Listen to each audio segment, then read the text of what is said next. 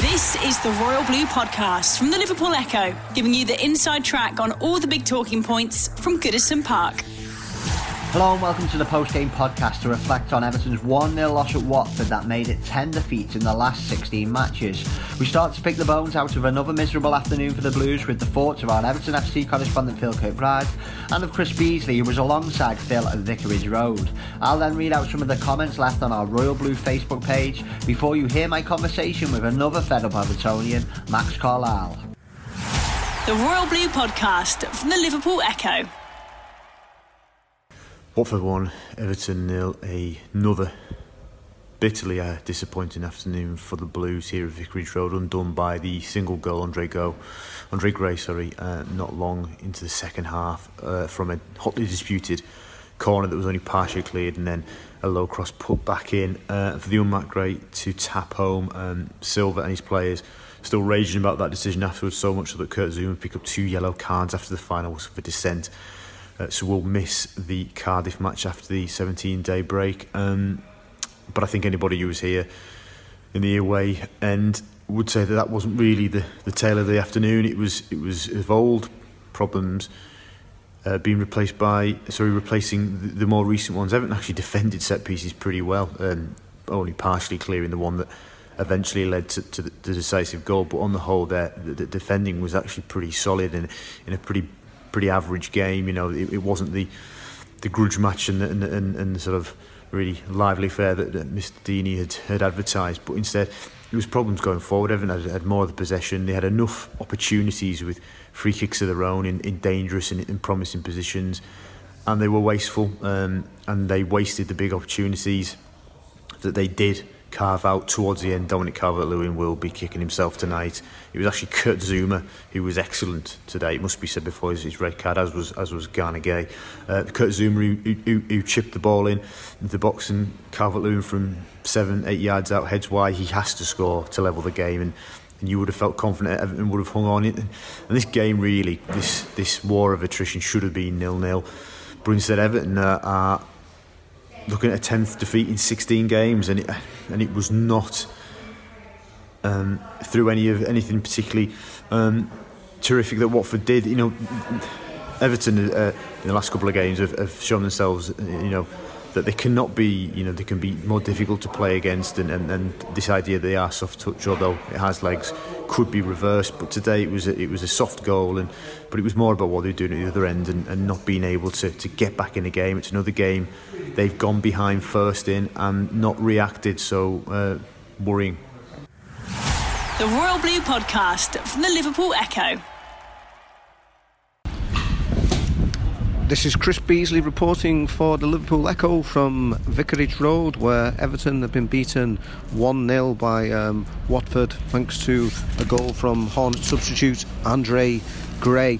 Earlier this week, um, Mr. Tusk uh, declared that um, there was a special place in hell for those Brexit uh, politicians who um, had no plan to uh, deliver the uh, UK's exit from the European Union. And Marco Silva found his own living football hell today as he returned with his blue side to. Um, face Watford, the, the, club who, of course, sacked him last season, a couple of months after a well documented uh, pursuit for his services.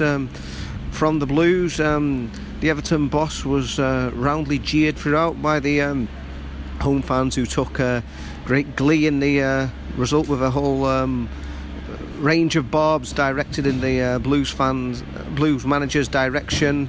Um, usual fare of you're, you're getting sacked in the morning, but what have, must have really hurt um, the Everton um, manager was the rather basic shout that Javi Gracia, the man who replaced him, of course, he's better than you. And as the table looks at the moment, um, that seems to be the case. Um, Watford move ahead of um, what is actually a much more talented Everton side by four points in the table. Um, at this um, point of the season, the, the, Blues just should be doing much better since the start of Jan- uh, December and that um, infamous last gas derby defeat. Only Huddersfield and Fulham have taken fewer points for the Blues, and they now face the bleak prospect of a 17 uh, days without a fixture and a t- chance to put this right before they uh, go to Cardiff City. Um, recent days, um, Mr. Moshiri, the club's uh, majority shareholder, has come out with his backing of the manager, and now he says it's a long-term project, and Silva's a manager who will build things for the future. But um, in the present, um, it's it's not looking great at all. And just to, to add insult to injury, uh, Kurt Zouma, who was arguably Everton's best player today over the, the 90 minutes, we've been told was subsequently sent off after the final whistle. So uh, a truly miserable day for Everton and not much to look forward to at all as they go into this enforced long uh, rest period. The Royal Blue Podcast from the Liverpool Echo. Right, before I speak to Max Carlyle, Evertonians have been having their say on our Royal Blue Facebook page. Stephen Kembry said 17 days off, that has to be a good thing. We've played a lot of games in the last two months and it will be a good opportunity to regroup and sort things out on the training ground. There is no reason why we can't win at Cardiff and then give Liverpool a very tough afternoon in the derby if the fans get behind the players and the manager. We weren't poor today. If we had a top class striker, we could easily have won. That's the difference sometimes. Personally, I'm still backing Silva. Carl Bloxham said, I am still seeing improvement from the last few weeks. We lost 1 0 away to a team fighting for the best of the rest as well. Yes, we need to improve. Yes, we need to start scoring again, but I can actually see this happening again this season. We got pushed off a cliff in the last second of the derby and we are clawing our way back from the bottom. No, I'm not happy we are losing, but I see signs of regrowth. Mark David Smith said, Not one for sacking managers. I understand this is a long term project, but if the players are not fighting for the badge, there is something fundamentally wrong. They wanted a manager to progress young talents in a playing style. I feel we should give him till the end of the season, and if no improvements, let him go and go after Eddie Howe. Carl Oscar Lilsberg said some seem not to understand the meaning of the word long term project. It's not even been a year and already people are calling sack, sack, sack. He inherited the squad and the mess after Koeman. And Jonathan Darwin said, I'm a big believer in giving a manager time, but the more I watch other teams, like United for example, the more I think, hang on, they didn't need time, did they? I know man for man their squad is better than ours, but they are literally transformed. Frustrating being a blue. The Royal Blue Podcast from the Liverpool Echo. Well, I'm now joined by Evertonian Max Carlyle. Uh, Max, you've just watched the Blues lose again, this time to Watford. What did you make of what you've just witnessed? Yeah, one of the only positives that I could take from it is that I don't think we play again t- uh, till 17 days now. No. So I think we, we need to uh, get our heads together after that. I mean, me and you talked about it yesterday, Paul. The um, I, I labelled it a phony rivalry almost, but it, it, there's almost a big game feel about when we come up against Watford now with Marco Silva as our manager. And I think particularly from the first half, you could tell Watford were right up for it. You know, we, we talked about Troy Deeney's comments before the game, and yeah, it, it, it, was a really physical contest, particularly in the first half. Um, there wasn't much quality of, um, from both sides in terms of attacking moves, but that, that second half is when I think everything changed. Watford came out and just reached the level that we just didn't see that, that we could. Um, going forward, we just had absolutely nothing. Um, I know we're going to talk about it in a bit, but I, I think that's a, the problem with that was we made changes that weren't necessarily should have been made. So yeah, it wasn't very good, was it? No, not at all. Well, let's let's talk about that now because I know you've been on Twitter during the game saying that you, you didn't understand Marco making the changes he made from the, the team that started in midweek against Manchester City. Mm. Uh, there's, uh, there's not much left to play for. I can understand why he's moved the messed about with the formation. It's quite experimentation, and I understand that you've gone for a, a narrow diamond in the midfield, but by taking the likes of, of Calvert Lewin and Bernardo for, for Tosun and Sigurdsson, you just lose pace. You lose a lot of pace, and that you know that was blatantly obvious as the game went on. And you see, um, even Holebas, I think he's something like 34, a fullback for Watford, was outpacing Richarlison, uh, and that's what I mean when I say it looks like the Watford players were, you know, in big game mode for, for this match, and we just didn't seem like we were able to to match them, and that, that's our, our our third loss on the bounce now, and it's not looking bright. Were you particularly disappointed by the response to the Watford goal because it has become one of a number of Achilles heels for Everton at the moment. When when they go behind, it's just it just seems like really tough. You don't back them to come back and get a point at even. No, exactly, and I, I, think an interesting thing to, to draw from that is you know you've got to look for the for the leaders in the team in those those moments in particular. And I'm a big Tom Davies fan, but when you've got a 20 year old or 21 year old, whatever he is, as captain, um, and he's not he's not he's not shining he's not a shining example week in week out in terms of his performance. They're not consistent, and I think with your captain, you've either got to be a proven player or or lead by example week in week out, and. I, I think that speaks to, to the I hate to label it a crisis, but the situation the situation that we're in at the minute, we don't seem to have that type of character.